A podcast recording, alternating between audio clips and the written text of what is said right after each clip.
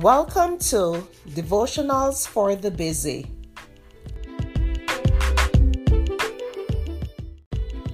The topic for today is Seasons of Life. The scripture is Psalm 71, verses 17 and 18. You have taught me from my youth.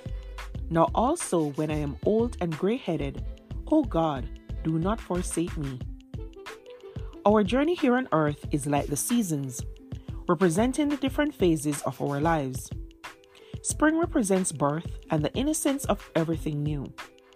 Summer is filled with the vitality and naivety of youth, complete with hopes, dreams, and the pursuit of life at its fullest.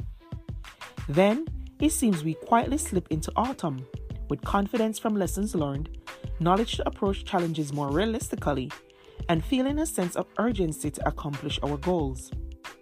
Then, all too quickly, winter comes upon us. Our hair reflects the falling snow.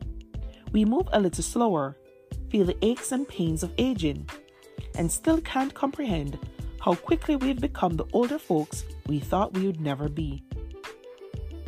Our thoughts will take us to the things we're glad we did, things we wanted to do, and even regrets of things we did do. But all too soon, winter will come to an end, and only what is done for Christ will last. Now is the time to determine what mark you will leave on this earth. Whatever you want to accomplish in life, do quickly. Don't put off until tomorrow what you can do today. For how you live today will determine whether or not you will live forever with Jesus. Choose to live a godly life, sowing seeds of kindness and sharing God's love in every season so that you'll be prepared for eternal life in heaven.